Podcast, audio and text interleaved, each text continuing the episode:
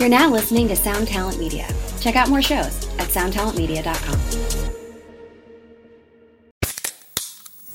Hey, what's up, everyone? I'm Matt McGachy, the vocalist of Cryptopsy and the host of the Vox and Hops Metal Podcast, where I sit down with fellow metal musicians. We talk all about their lives and music while sharing killer craft beers. If you've ever wanted to sneak backstage and share a beer with one of your favorite musicians, well, Vox and Hops is the podcast for you. This week on the podcast, I dropped an amazing episode with Dom Grimal of The Last Felony, Ion Dissonance, and Cryptopsy. There is this episode and over 450 other ones to help you enjoy life, metal, and craft beer. So what are you waiting for? It's time to become a Vox and Hops head. Cheers!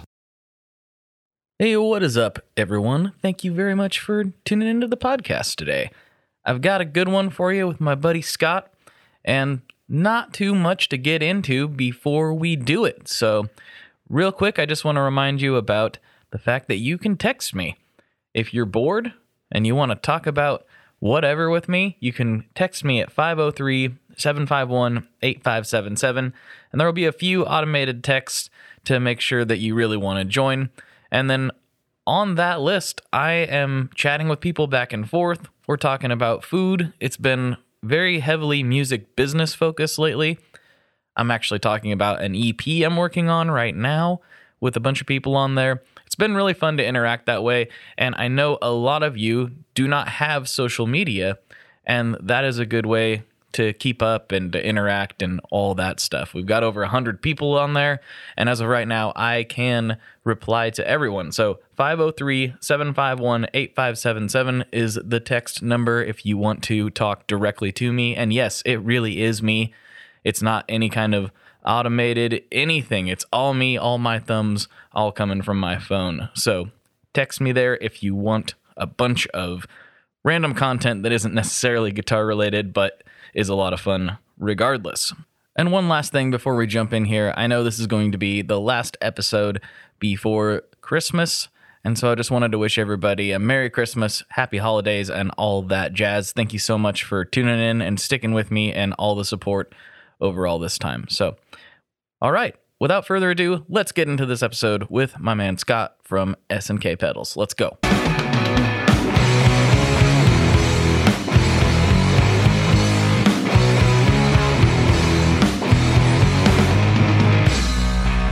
Hello, everyone. Welcome back to another episode of the Tone Mob Podcast, the show about guitar tone and the people behind it. I'm your host, Blake Weiland, and with me today I have Scott DeBachler of SNK Pedals. Long overdue for this one. Welcome to the show. Thank you. Thank you very much. Yeah, it's a, it's a real treat to have you. I'm very excited about this. I'm pretty excited myself. I was uh, recording earlier this week with James Bowman from uh, Against Me and uh, Bowman Audio Endeavors, and uh, he was he was like, "Who do you got coming up next on the show?" I'm like, "Oh, I got Scott from SNK Pedals." He's like, "Oh, I just heard about these. I was actually going to buy one. That's crazy." So- well, well, well, he still can if he wants. Uh, yeah, I think he's planning on it the way he made it sound. So I don't know exactly um, which one, but something here he'd heard about from Frank Iero. So I'm I'm not sure which pedal that was. Frank used the VHD on um, when he did that live stream with uh, Thursday, Okay, that is and that is what he was talking about. So there you go. One of the other guys from Thursday also picked up a VHD. Nice, So very cool. Well, that's a cool pedal. Exciting. I I played that Thanks. one at uh, at Fear of the Riff. So good good on them. That's awesome.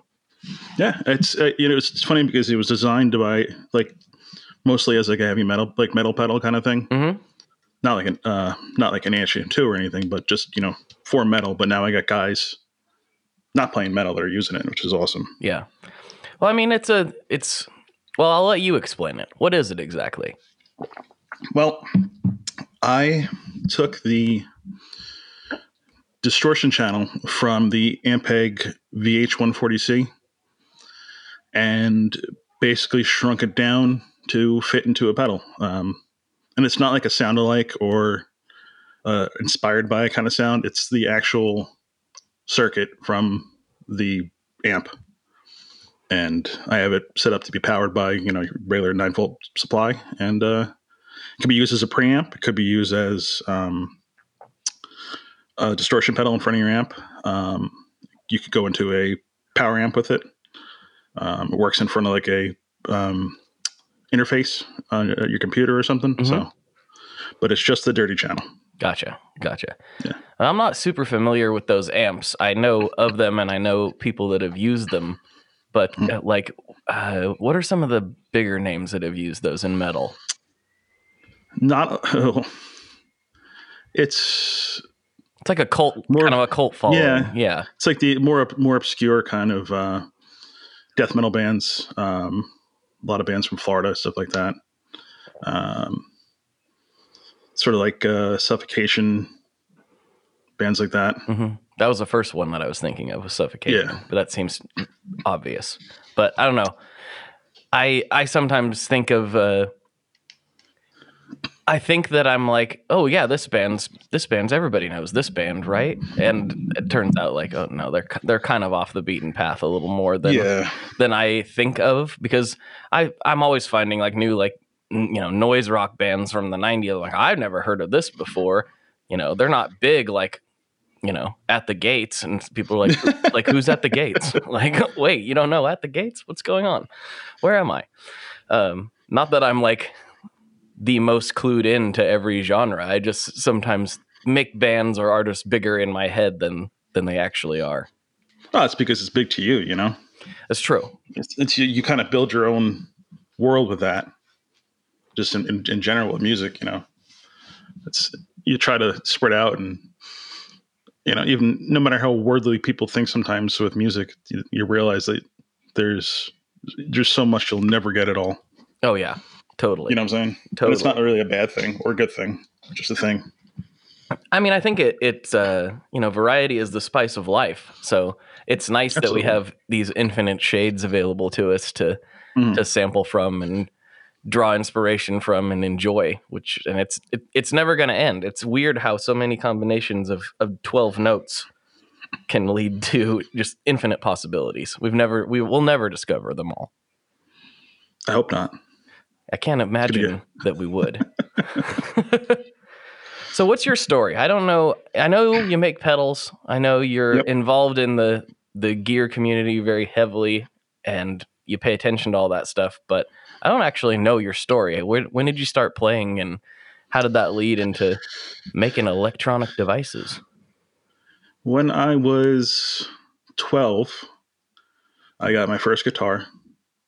And it was, let's see, like a little Japanese three quarter scale guitar.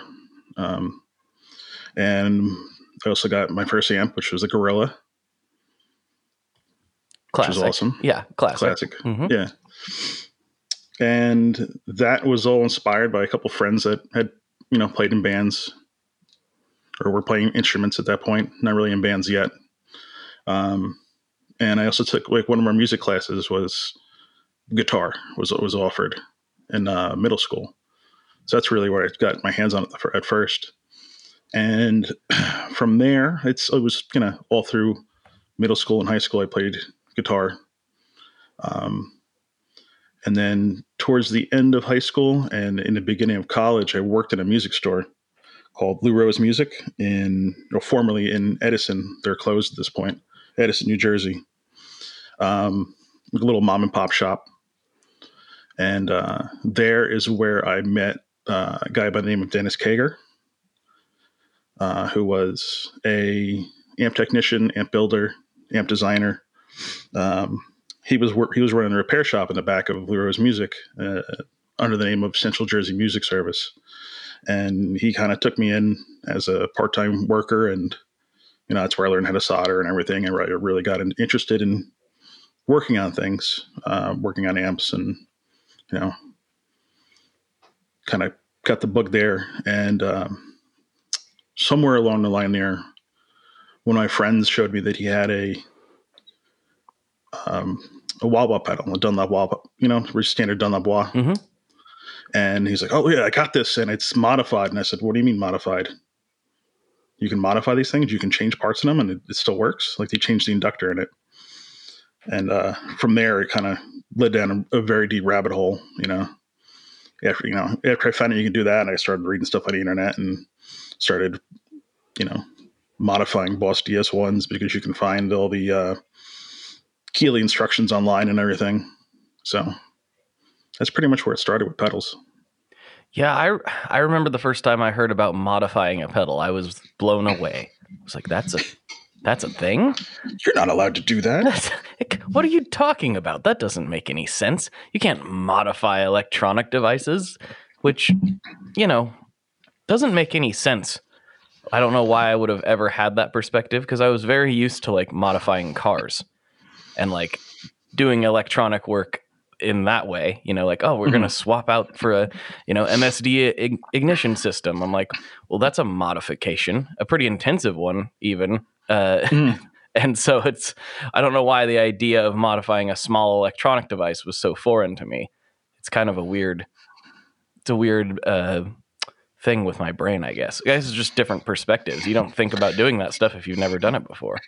Yeah, I mean, like even with a car, like you get introduced to a car, and if if you you're like you have a someone else in your life that's a car person, it's not abnormal for them to open up the hood on a car. hmm Like if some if you meet somebody that plays guitar, it's like not like, like you're going to go over and watch him play, and he's going to stop and sit down and open up the pedal and go look at look inside. Right. You know, this is how this works.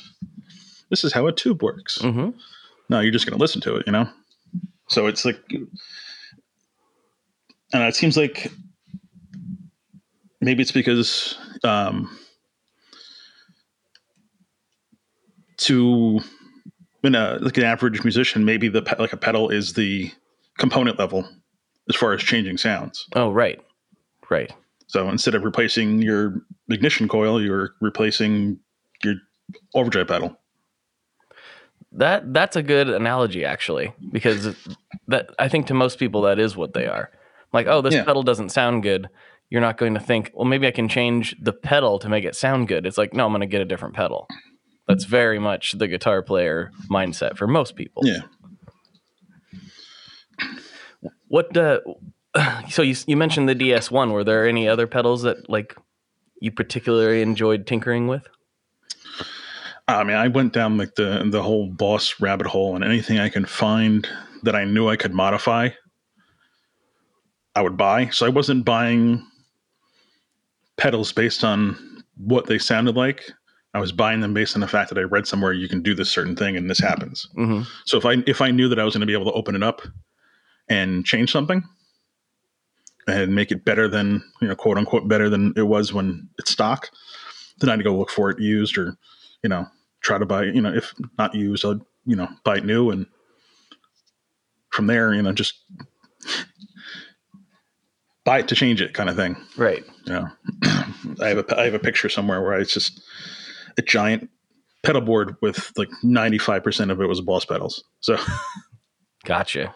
so that's that's where that started. I think a lot of those got sold though. So let's see. We we met at- the Fear of the Riff. I don't remember if it was the first year or the second year. Was it the second year? I can't remember now. I think it was the first year because I wasn't. You didn't do the second year?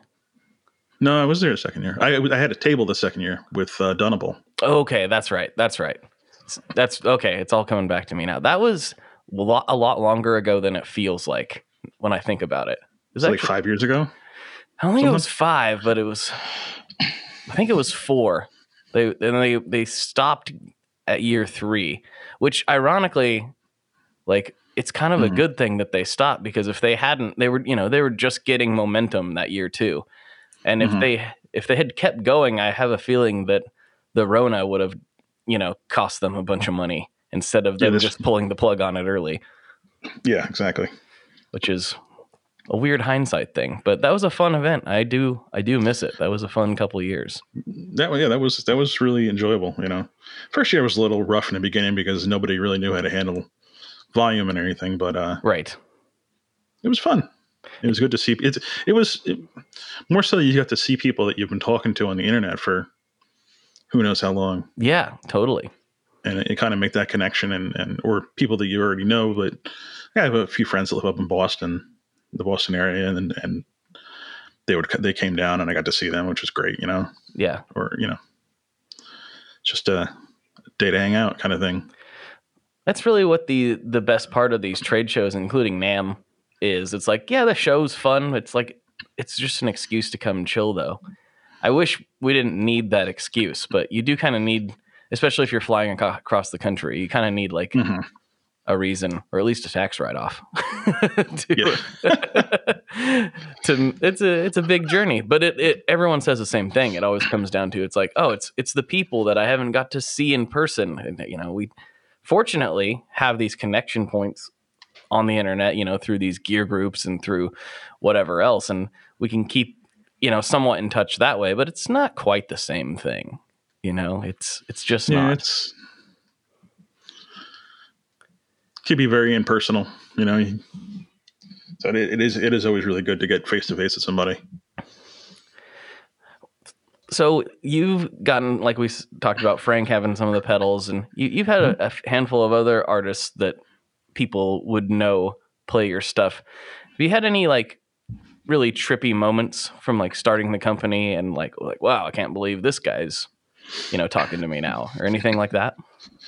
I had, I mean, I got the guys from High on Fire, uh, both uh, Jeff Matz and um, Matt Pike playing the VHD, which is awesome. You know, Nice. um, they heard about it through uh, mutual friend Bear from Bear Amps. Um, but I, I got an email one day from somebody else, and it's like, "Hey, this is um, Scott Hull, and you know, I'm not sure if you heard of my band, but I play for uh, um, Pig Destroyer. You know, Mm-hmm. I don't know if you ever heard of us." I was like, "Yes, I've heard of you." He's like, "I was, I wanted to check out one of these pedals." I'm like, "Give me your address." right. So, and that's actually it's become his main distortion pedal. It's like you, you know, it's what he's using on his board That's so cool. 100 percent of the time now. So that's pretty cool. How did the collaboration with the with Dunable come about? Um, he had put out a you know feeler when he he, he for a short time had a uh, brick and mortar uh, storefront hmm and he was talking about how he's opened up the brick and mortar and i you know took it upon myself to message him and said hey um, if you want you know you want some inventory for your store i can send you some pedals and he was like sure great. And uh, i mean he was actually the he's been the only dealer that i've used so far. So yeah it was it started with that. And you know he's just about my age. We have similar taste in music and everything. So we've you know pretty much even though he's doesn't have the brick and mortar anymore i still talk to him all the time and everything and you know show him what i'm working on and bought a couple guitars from him so far Mhm. so Such uh, such good guitars. oh my god I. I I need to get one one day. They- you've played have you played them yet oh yeah, yeah. okay hmm I played them. They're the Fear the Riff, and I've uh, uh, some friends have had them at their booths at NAMM. I, I think Mm-hmm. uh, it was Fuzz Roche's booth last year. He had a bass there, and uh, yeah, I've, Right, right. I've put my greasy mitts on some some beautiful guitars a, a time or two. They're they're fantastic. I love them. yeah i got two uh, i have two yetis Mm. i have a regular scale and then i have a baritone scale so What's the scale length on that baritone? uh 28 i believe Twenty eight. All right. yeah Yeah, I when I first got a baritone, it was a 27, and it was my first experience with like having one, and it felt like it felt like a bass to me. It Mhm. felt so long because I'm I mean I'm not that big of a dude, and so that it just felt so long. But as I've as I've gotten used to it, it feels really good at 27, and now I have a 28 Mhm. that doesn't feel long. You know, it still feels a little bit longer, but I I can handle it. It's it was just strange to me. I just remember thinking this seven string 27 inch scale that I had. I was like, this is so huge. How am I going to ever figure this out? And over time, you you just adapt pretty quickly yeah, it's not as bad as we we tend to do that, or at least I tend to do that. Like I was like, what am I going to do with an extra string? And yeah, you figure it out. Like it's not it's not nearly as complicated as it seems when you're just used to, you know, twenty four and three quarter and twenty five point five six string. Mhm. You know, like it seems like a daunting task, but I it's not that bad. It's fine if I can do it. anyway I've had I've I've had people call me weirdos or call me a weirdo because um I can I, I very regularly switch between scale lengths and everything. Mhm. I mean, I have the baritones. I have I have two different like baritones. I have the 28 and then then the 27.78 and you know 25 and a half and I have some 24 and three quarters guitars and then I have a bass 6 which is uh, the 30 30 inch scale. hmm And it's I don't know, maybe I'm just not that good of a guitar player. That I- I'm not playing anything complicated enough that I I, I do feel the uh, the difference.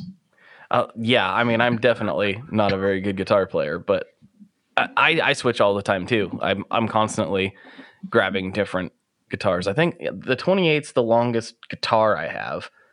Then I have a P bass that I play pretty regularly, which you know, I mean, mm-hmm. obviously that's a different thing, but it, bass always felt fine. So I don't know why I was so intimidated by this 27 inch. I don't know. It's a weird transition period in my life, I guess. Now I love baritones. I love them so much. There's, Yeah. I'm, I'm like, everybody needs to own a baritone. You got to experience this. It's a, oh, it's, they sound so huge and glorious. I don't, Yeah, yeah. I felt like I, I have two, and people are, why do you have two baritones? Why do you need two baritones? I'm like, well, I don't need two baritones, but I want two baritones. I, I mean, I, I have two as well. I have two six strings, two six strings and one Yeah. seven string. So I guess three technically. Um, but yeah, you need, you got to have more than one. Why would you have, you know, that's like asking, why do you have so many Telecasters? Well, because you need more. Like that's the, the reason. You always need more. what is your favorite guitar you own? Is it one of those Dunables? Yeah, that's what I play the most of. Um, right now, I like sitting next to my amps. I have the two Dunables. I have the Bass Six, which is actually built by a company called Lowell, L O W E L. I'm not familiar with them. That they yeah very it was a like a one guy thing, and I don't his website's still active or still available, but it hasn't been updated in a long time, so you can see a lot of what he's done. But it's it's all one off kind of things. hmm Uh, but this is um, like a Mosrite style body, Oh, cool. um, three uh, P90s in it, and then, uh, like I said, the, the bass six 30 inch scale neck. But uh, the body itself is actually made out of pine, Oh, okay. Yeah. and it was the story, as, as I understand it, it was that it was taken from like a, a 100 year old barn somewhere. Nice. So it's, but then it's painted blue. So it's on, you can actually see the pine. it's got like a nice metallic blue paint on it. So it's a little weird. But I did recently put some um, Lollar, uh, the staple P90s in it. hmm And I I think, I think they're amazing for baritone. I, I've, I've played the staple P90s before, but I sonically, how would you describe them being different? It's been a long time since I messed with them. I- It, well, I mean, to be fair, the, the pickups I had in her previously were like the cheap, um, like gold tone or whatever. hmm or, or or maybe it was GFS. Either no GFS. So they, they were cheap, cheap ones. Like so, maybe it was just the fact that I went from uh, a cheap pickup to a Lollar. Yeah. But uh, I mean, uh, it, you the three pickups set up on it, and uh, you know, I find in like the middle position, just a single middle pickup, you can get pretty close to like your your P bass sounds oh, which nice. was was really exciting for me because uh, you know P bass is what I think of when I think of like electric bass. Yeah. You know, maybe with like the like a PJ setup, like um, co- combination, but you know you have to be able to isolate that P pickup. I mean, that that is kind of, I mean, I like a lot of different bass tones, but that's like the bass tone, Like- Mhm, especially for rock and roll and the things that I'm into. exactly. But yeah, the Lollar pickups on there's there I don't know, they must have some special sauce in those things. I got Lollar gold foils in this Mhm. in this Gre, uh, Grez guitar on the 28 inch scale. Man, it sounds unreal. Like it's it's crazy how articulate it is. And I think Mhm. it's I think it's kind of crucial to have not I mean not crucial, but like for the style that I like, having a lower output pickup like that that's very articulate on that deep tuning, longer scale stuff, I think really helps like bring some presence back in. Yeah, I agree with that. And uh, I don't know, really, really sounds very piano like in a weird way. But I, Mhm. I love that that Lollar knows what they're doing. Apparently, is what I'm gathering from this conversation. no doubt. it's like there's there's I yeah they they they got it wrapped up there and, uh, and actually that was the, that was the first that was the first um real experience I had playing Lollar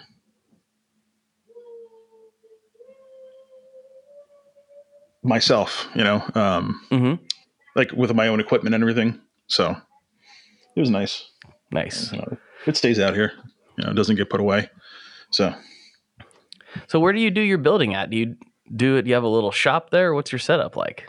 uh, I live in a two bedroom apartment. All right. and I do it in the in the dining room. Nice.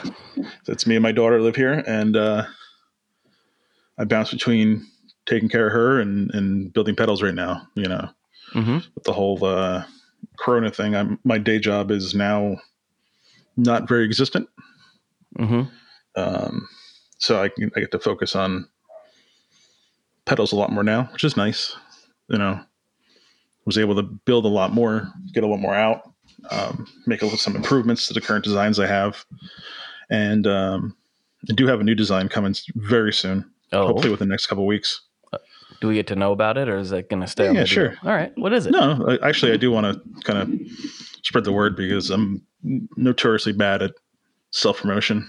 Well, let's self promote, baby. Let's There do you it. go. Well, it's it's. I went for like a. If you can, if you were to categorize the VHD as like a little bit more old school middle sound, hmm like '90s, 2000 kind of sound, I like to think that what I have going now is um, a little bit more modern sounding, and uh, you know, it's something I, I thought up and you know decided to throw it together, and it you know luckily worked out.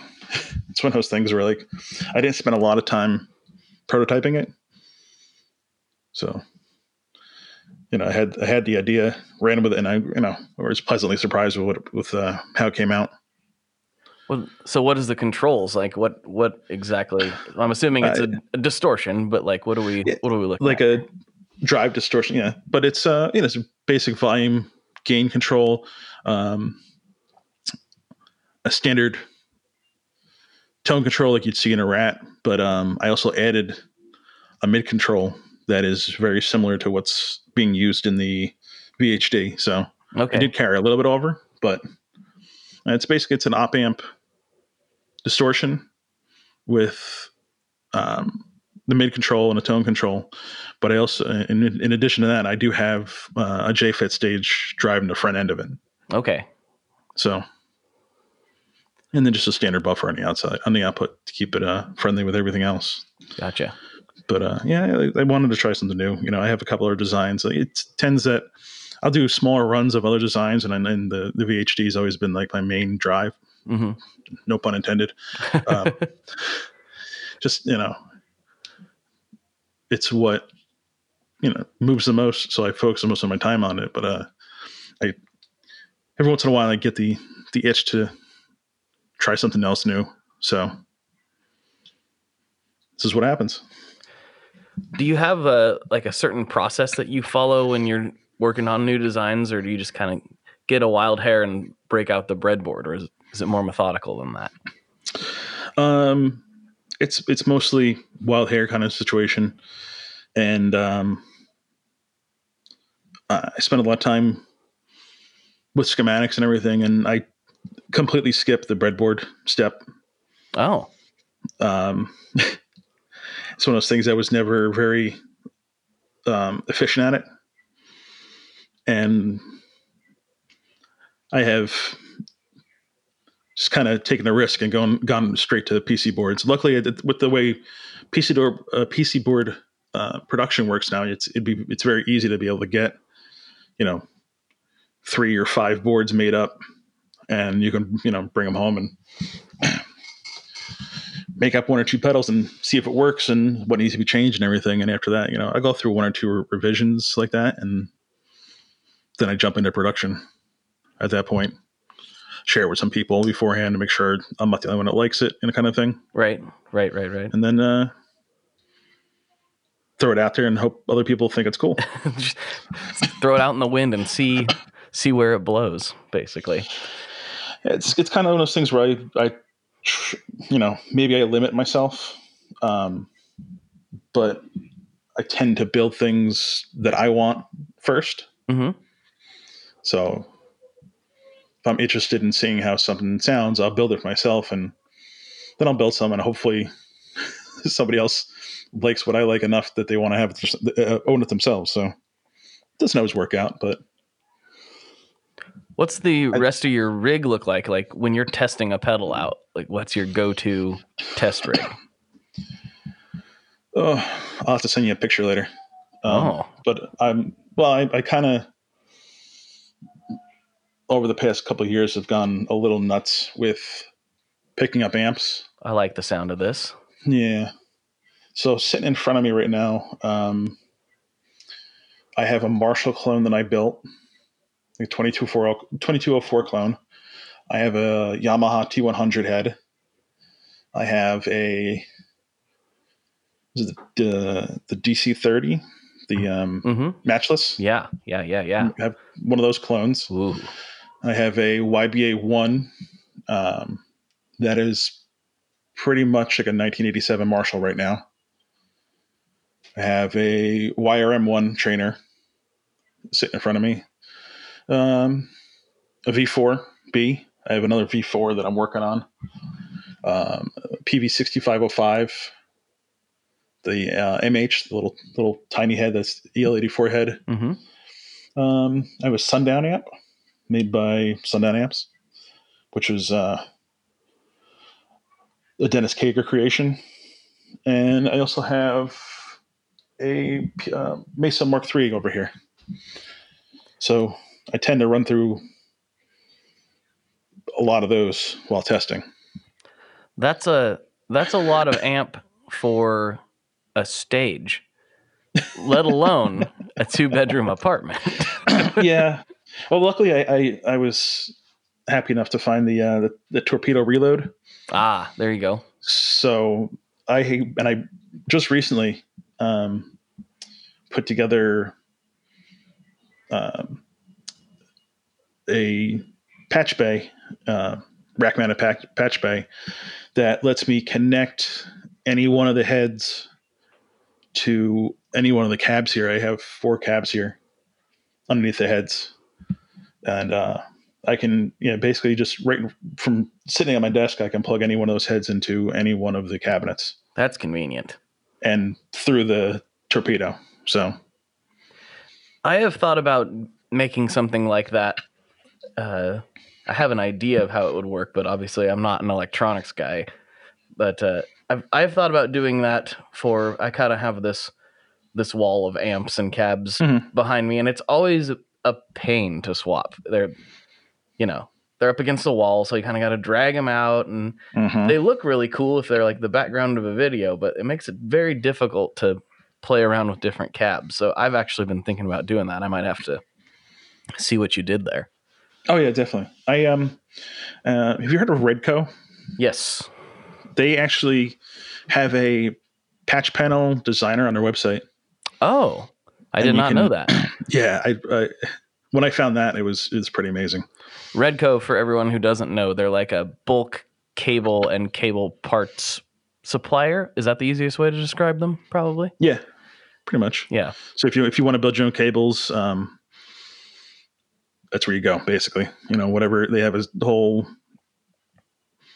range of their own cables. Uh, they have other companies' cables they sell as well, and all the you know straight ends and the ninety degree ends and everything, and pretty much anything you would want. And you, uh, as long as you can solder, you can build exactly what you want, which is nice. I can solder. I'm just very slow at it. Uh, being a cyclops, it makes it kind of hard. it's like it's like oh I missed. Well, I missed again.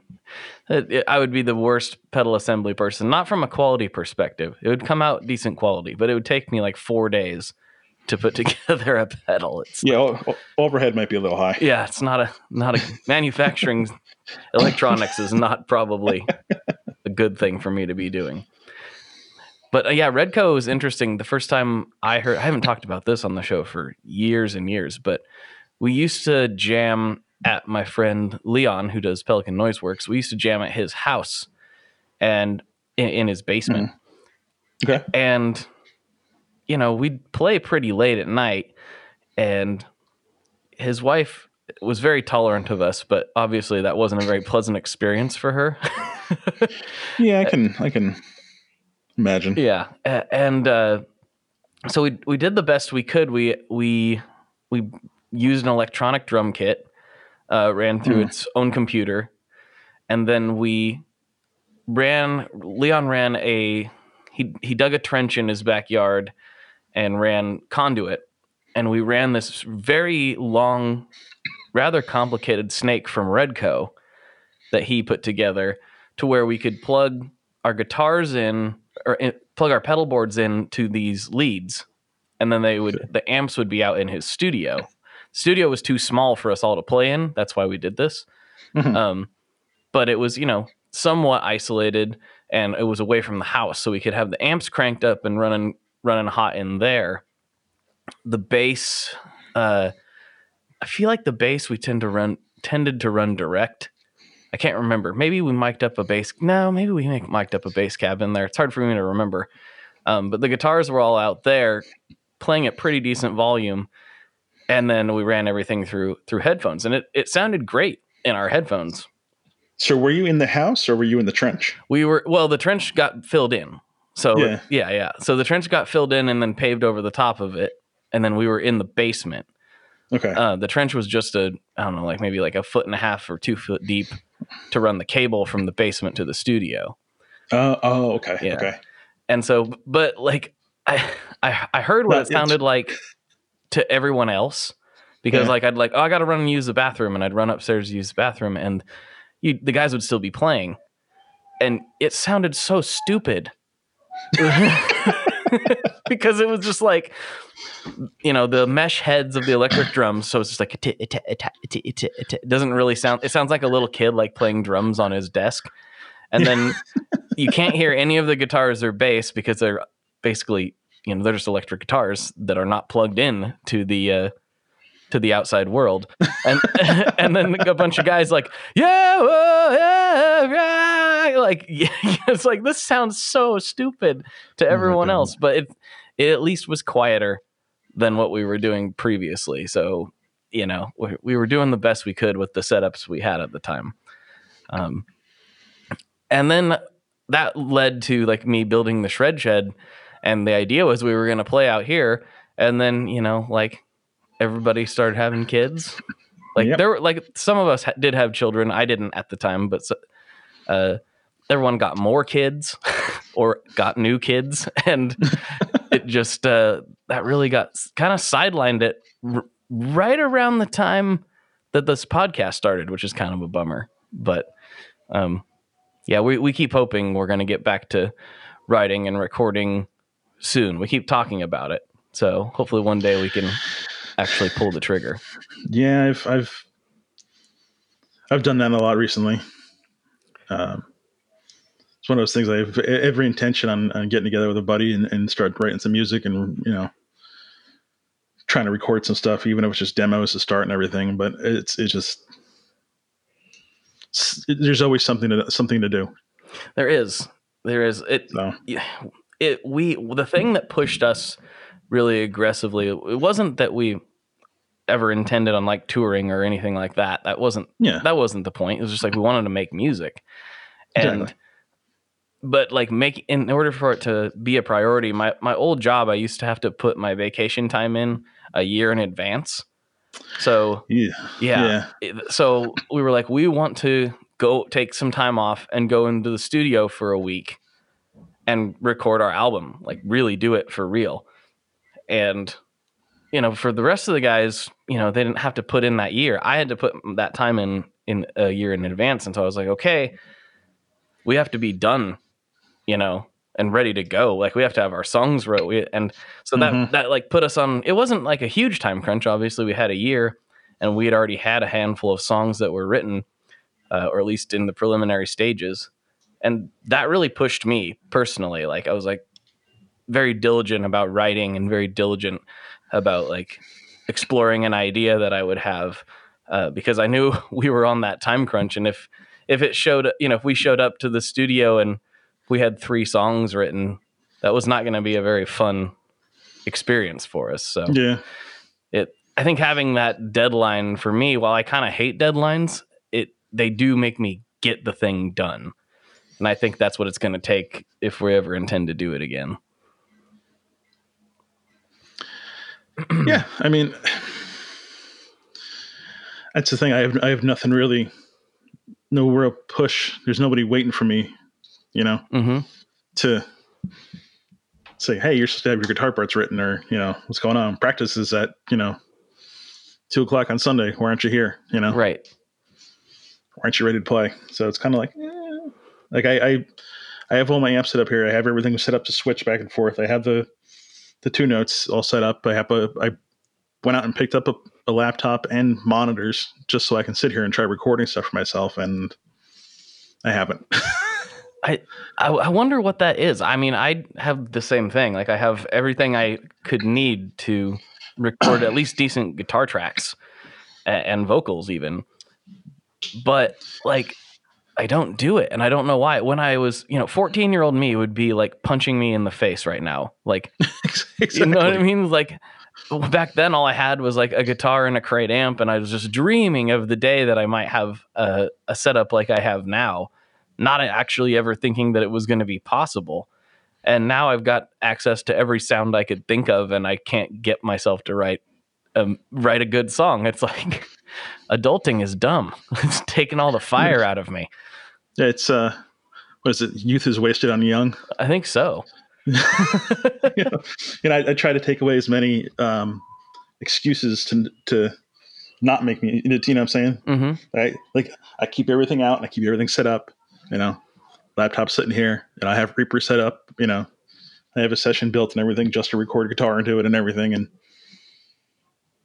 I have all my guitars, you know, two feet away from my amps and everything in my living room. And I sit down to do something and then I just don't. and then then Amazon Prime Video. All right, let's see what's going on. exactly. No, Throw the, some Netflix on. just just saying it, all this out loud though has helped me like because I, I do you know I do a lot of demos and stuff where it's just a lot of noodling and you know screwing around and it and my wife always says she's like you don't do you don't you don't make songs anymore. She's like you just make sounds.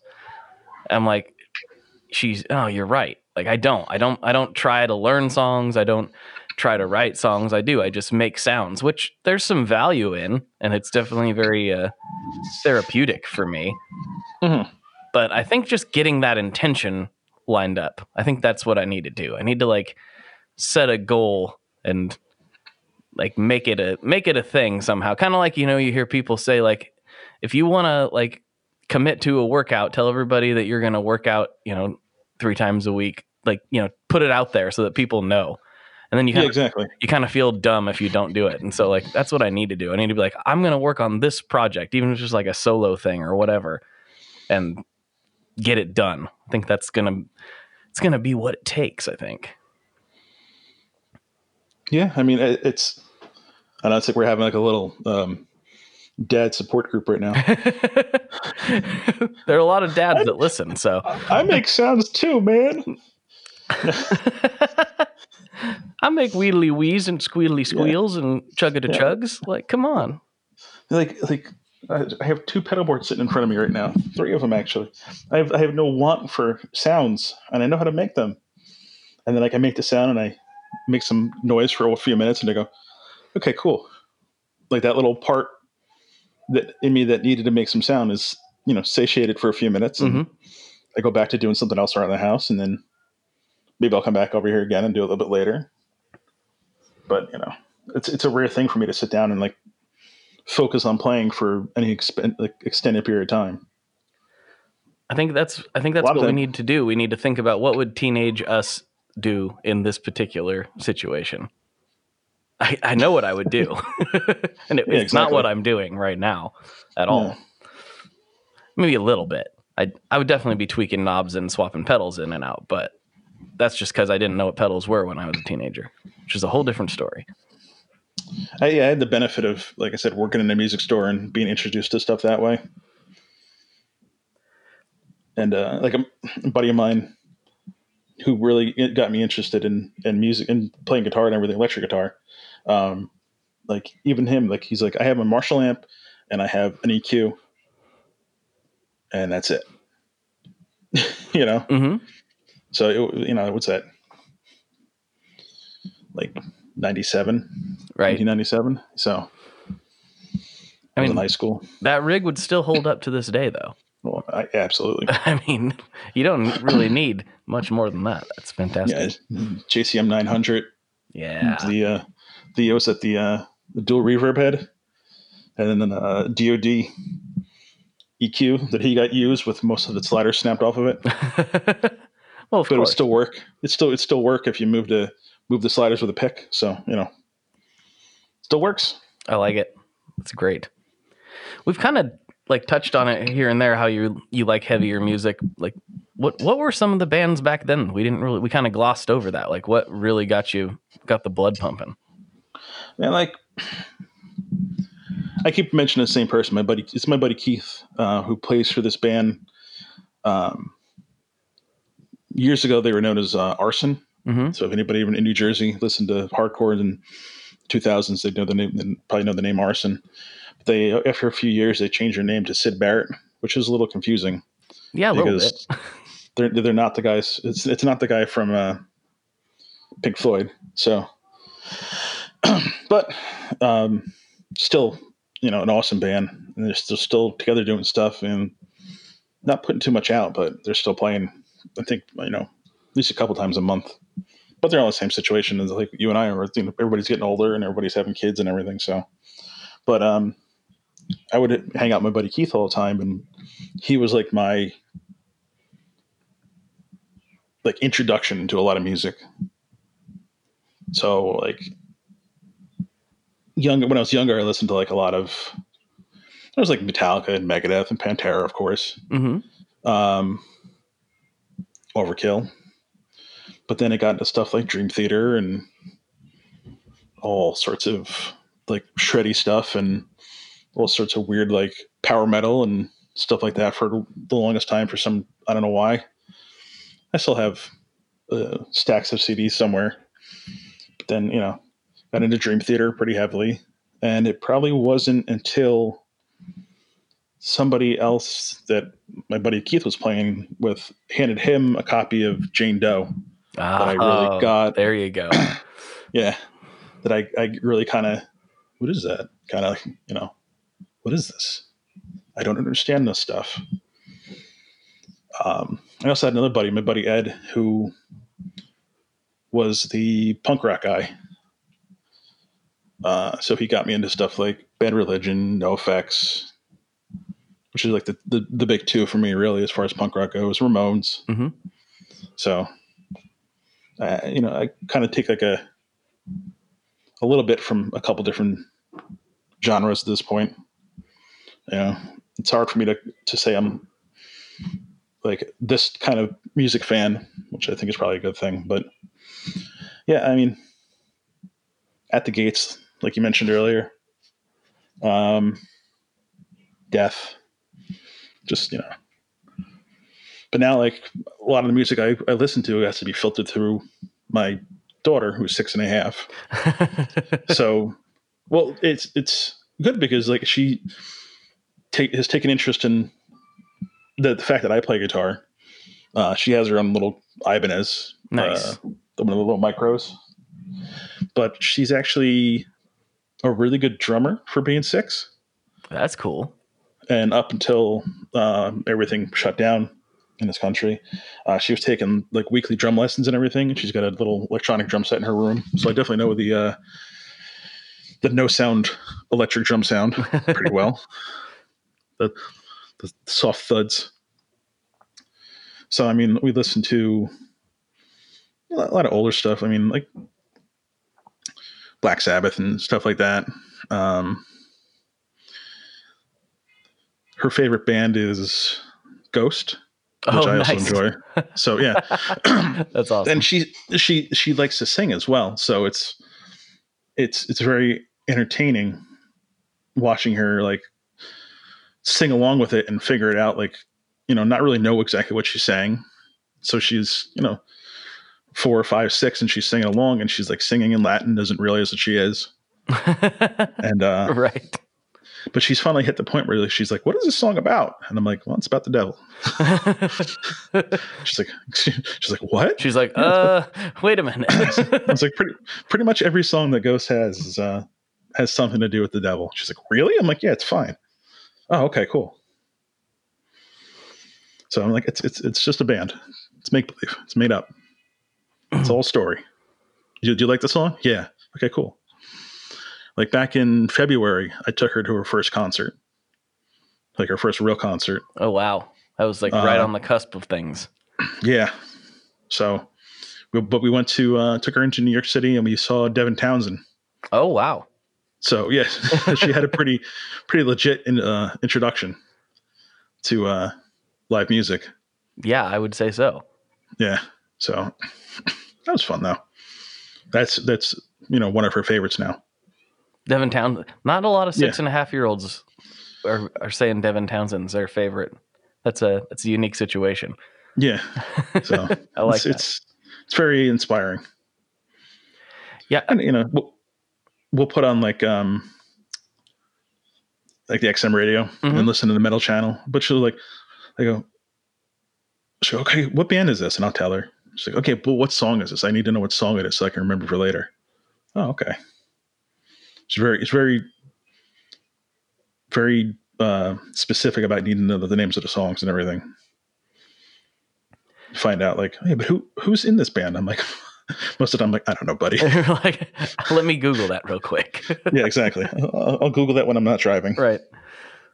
Yeah, I was saying the same something kind of along these lines to my wife last night. We were talking about, you know, exposing our kids to different things and how, you know, back when we were kids, basically all we heard as children was old country and like 90s country. That's pretty Mhm. much all our parents listened to, both my wife and myself. And, you know, a little Elvis thrown in there and some other things here and there. But like the first time I heard Metallica, like it, I, I was like, what? What is this? I didn't Uh, know like songs could be like this. You know, it didn't, it didn't make sense to me. Yeah, I, I I specifically remember the first time I listened to Metallica. Like I, I like I knew my friends listened to Metallica, and I was like, "Hey man, what CD should I go out and buy?" And they're like, uh, "Go buy Master Puppets Mhm. and Kill 'Em All and Ride the Lightning." So I, I went to the store and I found Master Puppets and I found Kill 'Em All, and I brought it home. And I, now I I'd grown up listening to like the Grateful Dead and the Rolling Stones and Frank Zappa and Tom Petty and stuff. So it was it was all a little bit later, a little bit more controlled than a Metallica CD. But I, I sit down and I, I put this music on, and I I specifically remember not being able to understand what was happening. Right. Like the like what like I know they're like they're playing guitars and stuff, but I don't. I can't. It was like it was like read, trying to read a foreign language. Like you can sit down and you can sound out the words, but you have no idea what the hell you're saying. Right. You don't know what it means. It doesn't. Yeah, it's like what? Uh, so I had to go back and listen to it a couple times, and like I remember that, and I, I specifically remember the first time I got a copy of uh, Slaughter of the Souls from Mhm. uh, at the gates and putting it on, and part of me almost being like afraid to keep listening to it. right. You're like, this It's is, like, this is a lot. this is- This is there's a lot going on here. yeah. I, I know exactly what you're talking about. Like, I was like, some of that stuff, I'm like, oh man, this is, I don't know what this is, but that, you know, where I was going with that, with talking about the, you know, my kids and stuff. I, Yeah, yeah.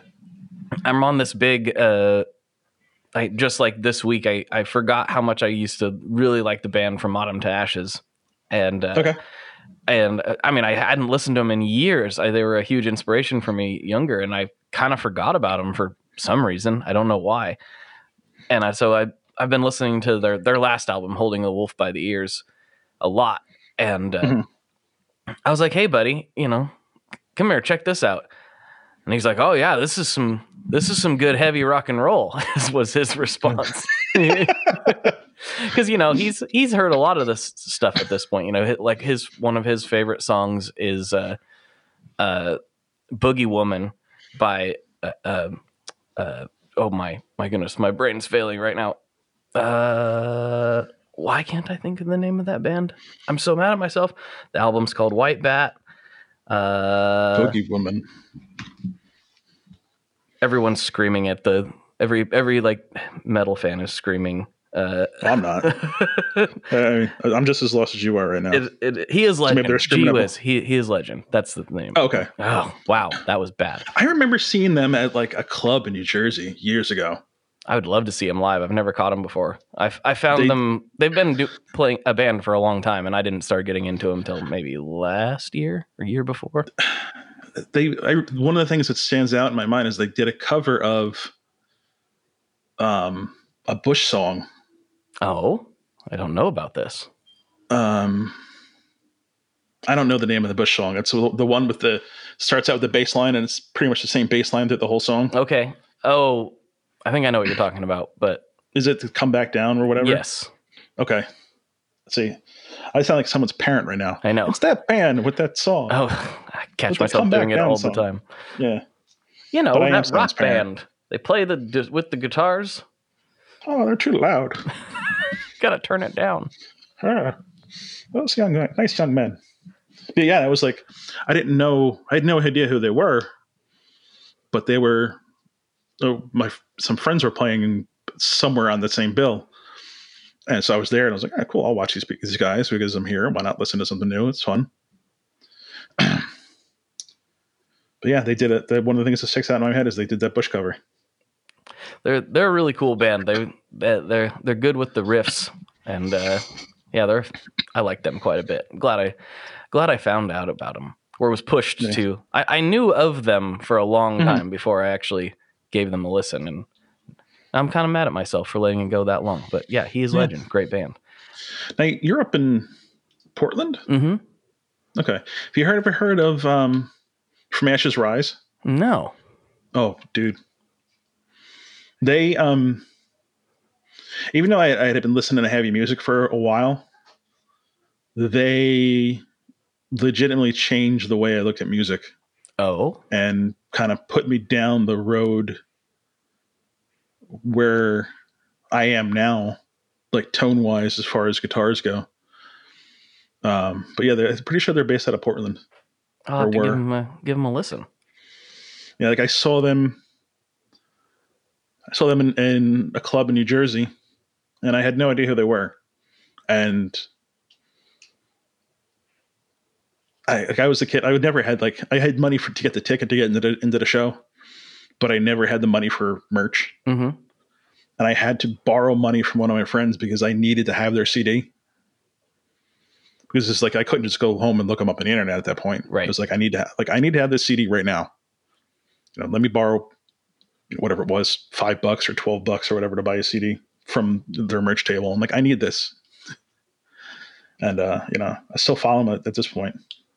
But yeah, they that that band like legitimately changed music for me. That's a that's a big statement, you know, when Yeah. when something can have that big of an impact like immediately. And that's that's why music's so wonderful. Mm-hmm. So it doesn't happen all the time. It doesn't happen every time, but when it happens, it's it's almost like magic. Mm-hmm. It's like, whoa, what just happened to my brain? I th- I thought there was a me before I heard this this artist, and now there's a me after, and they are not the same person. exactly. Well, we're getting down to the last few here, and Yeah. uh, we've got some classic questions to get into. But before we do that, this is where you uh, can choose to self promote. You can choose to get a message out there that you'd like a, a few thousand people to hear, or just whatever. The floor is yours right now, good sir. Well, I mean, we talked about the new pedal earlier, but I, rem- you know, I'm realizing sitting here that I never actually told anybody what it was going to be called. Right. Um, I'm going to be calling it the Body Breaker, Ooh, I like that. I like that. and that name is taken from um, the practice of the Tibetan practice of sky burial. I don't know what that is. You're gonna have Oh, to Sky elaborate. Barrier? Yeah. It's um, based on the fact that they live in a often rocky mountainous area, uh, and part of their religious beliefs is to completely return back to the earth. They a sky burial is meant. It, it- what they do is you're basically after you pass away, you you are fed to vultures, Oh. and before you're fed to vultures, they dismember you. And the person that is in charge of doing that is the body breaker. Ah, gotcha. So and it's also after the the vultures have their fill, he has to go back out and collect the bones. And then he has to crush them and he mixes them with a butter and then puts this ball of butter out and the crows eat it. So your entire body goes. Wow. Yeah. So I figure like if I'm making like a really metal pedal, I was gonna name it something, you know, kind of metal. Yeah, that's pretty metal. so those those kind of Uh, things are always interesting to hear about because like we you know our practices are very safe and sanitized Mhm. and clean and Mhm. that is uh, the opposite of that but at the same time it's a lot more natural so it's, kind of a it's just interesting to hear how different cultures do things but that's a that's Yeah. definitely a solid name for anyway So, sorry um, i was interrupting no, no, totally. It's uh, um, I'm hoping to have that out in a couple weeks. Actually, cool very cool um, we're gonna finish up some artwork, uh, send it off to uh, my buddy, get some artwork um, printed on the enclosures that he's making for me, and um, I already have boards here assembled and ready for testing and everything. So, yeah, I'm hoping to have them out this month if possible. Uh, you know, nothing really confirmed yet, but I'm sure I'll post something about it on Instagram when I do know a lot more. And uh, in addition to that, I do hope I am going to be doing another run of VHDs, uh, in probably about four or five weeks. So um, I like to build them probably about 25 at a time at this point, and once they're built is when I, I put them up. So they typically go pretty quickly, which is nice for me because it's pretty much making uh, life from home a little bit easier at this point right in a post-COVID world. right right right So So would you say everybody should stay uh, uh, glued to your Instagram for that? Is that the Yes. best place? yeah, it's uh, SNK, the, the letters SNK pedals on uh, Instagram. Um, or you can email me snkpedals at gmail or it's just SN, snkpedals.com. There you go. Uh, I formerly used to be S uh, ampersand K, but I, I've moved away from that and it's just going with SNK, the letter N. Gotcha. So, but yeah, that's pretty much it. All right, cool. All right, well, we'll get into these classic questions and we'll wrap this thing up. Cool. So the first one, and based on your earlier statement about having a lot of boss pedals, this will be a fun one. What is your favorite boss pedal? Uh, you know, I have to keep it basic and go with the DS1. Oh man, man after my own heart. I love the DS1. Yeah, I mean, and you can still find the um, instructions online for from Keeley about doing like the uh, the seeing eye mod and everything. And Mhm. when I like, oh yeah, like I used to listen to, I still do, but uh, I was really big into Steve Vai, and I found out that he had a Keeley modded um, DS1 with the seeing eye mod, and I was never going to be able to afford my own Keeley modded thing. But when I found out that you can find the instructions basically online, and I can go pick up a used DS1 for thirty dollars somewhere or twenty five dollars. That made it a lot more accessible to me. Mm-hmm. So yeah, DS1 is, is definitely the number one. Um, honorable mention would go to the um, it's the PS3. Mm-hmm. Uh, That's the uh, the cave-in pedal, as, as they call it. Yep. The cave-in pedal. So that's that's another one there. I mean, of course, I you know neither of those on my board right now. Yeah, you know, stick with the TU2 tuner or like a NS2. So some honorable mentions there. But if if I had to pick one, it'd be the DS1. Solid choice. Solid, solid choice.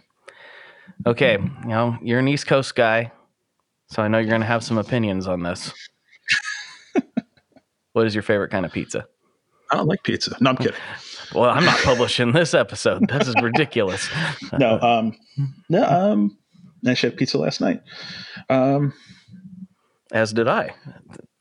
hey, Friday. Mm-hmm. Well, two schools of thought here for me.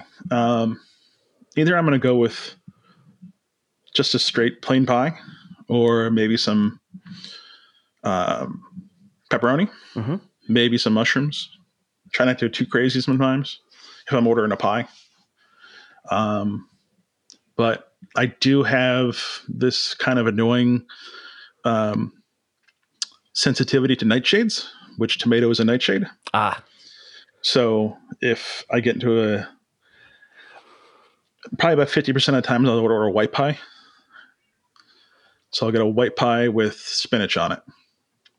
The uh, the Popeye, as they call it. So it's either a plain pie with a single topping or a white pie with spinach. and where do you like to get your pizzas? Do you have a favorite spot? There is um, typically it's the closest place to wherever I'm living. Okay. but I, I, I stay away from like the chain restaurants. There is a um, rest, there's a pizzeria uh, I can walk to from my apartment that is uh, called Anthony Franco's, and they've had my business for um, about seven years now. So right on. it's one of those things where, like uh, I've thought about moving, and it's one of the things I would legitimately miss. Like you have to you have to find a new a new barber, you have to find a new pizza place if you move. yeah. and I have I have a really good barber and I have a really good pizza place. I don't really like my apartment that much, but Yeah. it's the convenience. Yeah, I mean, yeah, our our local like really good pizza place that's like right here in town.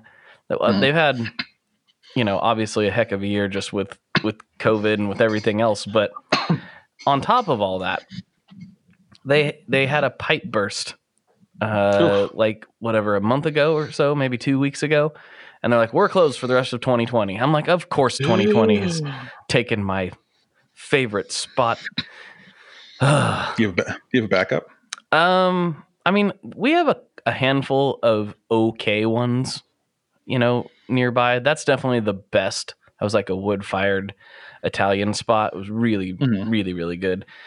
But yeah, I mean, well, for instance, last night I drove 40 minutes into downtown Portland to get this get pie from this place called Dimo's that I've been following on Instagram for a while, but I'd never gotten to pull the trigger on. And you know, 40 minutes is not crazy long, but it's you know it's a little bit long for getting takeout, and uh, Yeah. it was worth it.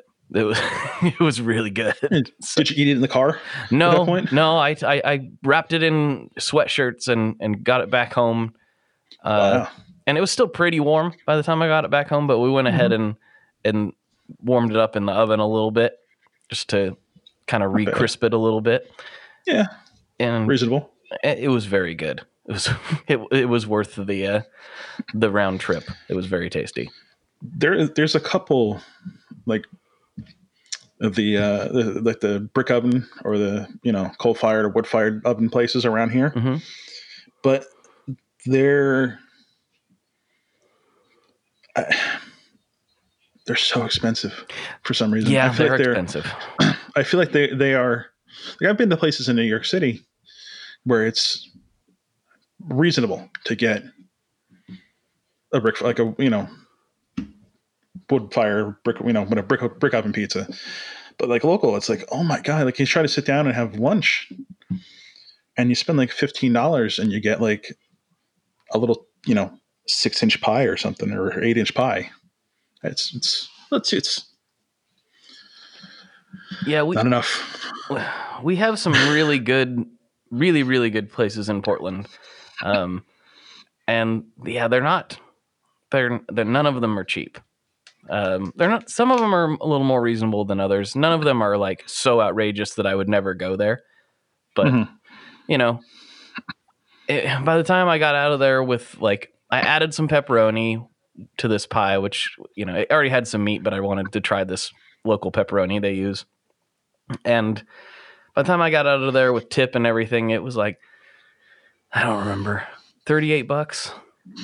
But Yeah. So you know, which is not it's not an insane amount of money, but it's also a lot of money for pizza. yeah, like if, if I'm gonna, you know, do something special, celebrate something, I'll I'll, I'll go, I'll drop the, the extra money on that. But if it's it's Friday night and I'm gonna be sitting on my couch with takeout, yes, I'm I'm gonna get the uh, the local pie. Yeah.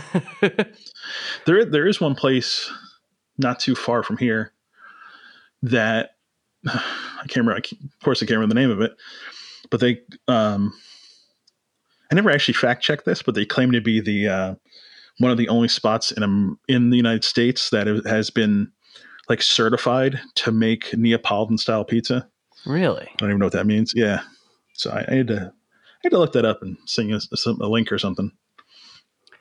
Yeah. They like they they had to train somebody in Italy to come back and make the pizza in New Jersey, which is an odd thought. That is a weird thing to think about. But hey, who knows? I've never been It's to like bringing Italy, sand to the beach, man. so. Well, right on, man. This was a, a fun chat. Thanks for coming on the show. God, it only took us a couple of years to do this. I know it's ridiculous. What are we doing? What are we doing with our lives? Why did it take so long? Probably making guitar noises and paying attention to our children. Well, yeah. Such is life. Such is life. yep. Well, thanks for listening, everybody. For Scott, this is Blake. And as always, folks, good luck and good tones. All right. I hope you guys had as much fun on that episode as I did. And if you need more, of course, there's more over on Patreon. And we talk about Batman very extensively on this particular Patreon episode because both Scott and I are big fans of The Dark Knight. So that was a lot of fun. The Patreon episodes have been killer. Uh, and thank you so much to everyone who supports over there. For five bucks a month, you get extra episodes to your ears every week. And it really, really, really, really, really helps out a lot. It really is huge. So thank you so much to everyone that's doing that. Thank you so much for tuning in. And yeah, don't forget that you can text me if you want. That's still a thing. Just a quick reminder on that. You can text me at 503 751 8577 if that sounds like a good experimental time to you. All right. I hope everyone has a good holiday. Take care of yourselves, and I'll talk to you next week. Bye bye. One last thing before we totally sign off here, I just want to remind you that if you do any shopping at Stringjoy, that's Stringjoy guitar strings made in Nashville, that will help me out as well. As I've said for years, I'm heavily involved in that company, and I really do think they're making the best products on the market. So if you would like to try custom strings, go to tonemob.com slash stringjoy and check them out today. I seriously, seriously, seriously love what the team down there is doing. I help them out with all kinds of things, and by you supporting them, you are also supporting me as well. And hey, you need some strings, so why not get some custom strings just for your guitar and playing style? Again, the link for that is tonemob.com slash stringjoy, and that will take you right to their website, and you can do all your shopping through there, and that will help everyone involved out. So thank you very much. Talk to you next time. We are brought to you by the wonderful folks at Gun Street Wiring Shop. Yes, Gun Street Wiring Shop. I've talked about them before. I used to say based out of Bend, Oregon, but guess what? Sean moved to my neck of the woods. Sean's in Portland. Sean is awesome and has helped me with a bunch of stuff lately. And if you have wiring needs for your guitar, he can help you too. If you want to get weird with it, he can get weird. If you just need to spruce things up a little bit, there's your guy. He takes all the guesswork out of doing your guitar wiring and he makes it simple, and his customer service is top notch. And I can't say enough good things about Gunstreet as a company. I really respect Sean and what he's all about, and the product is top notch. I've got three different guitars that now have Gunstreet harnesses in them, and I could not be happier. So go to gunstreetwiringshop.com and check them out.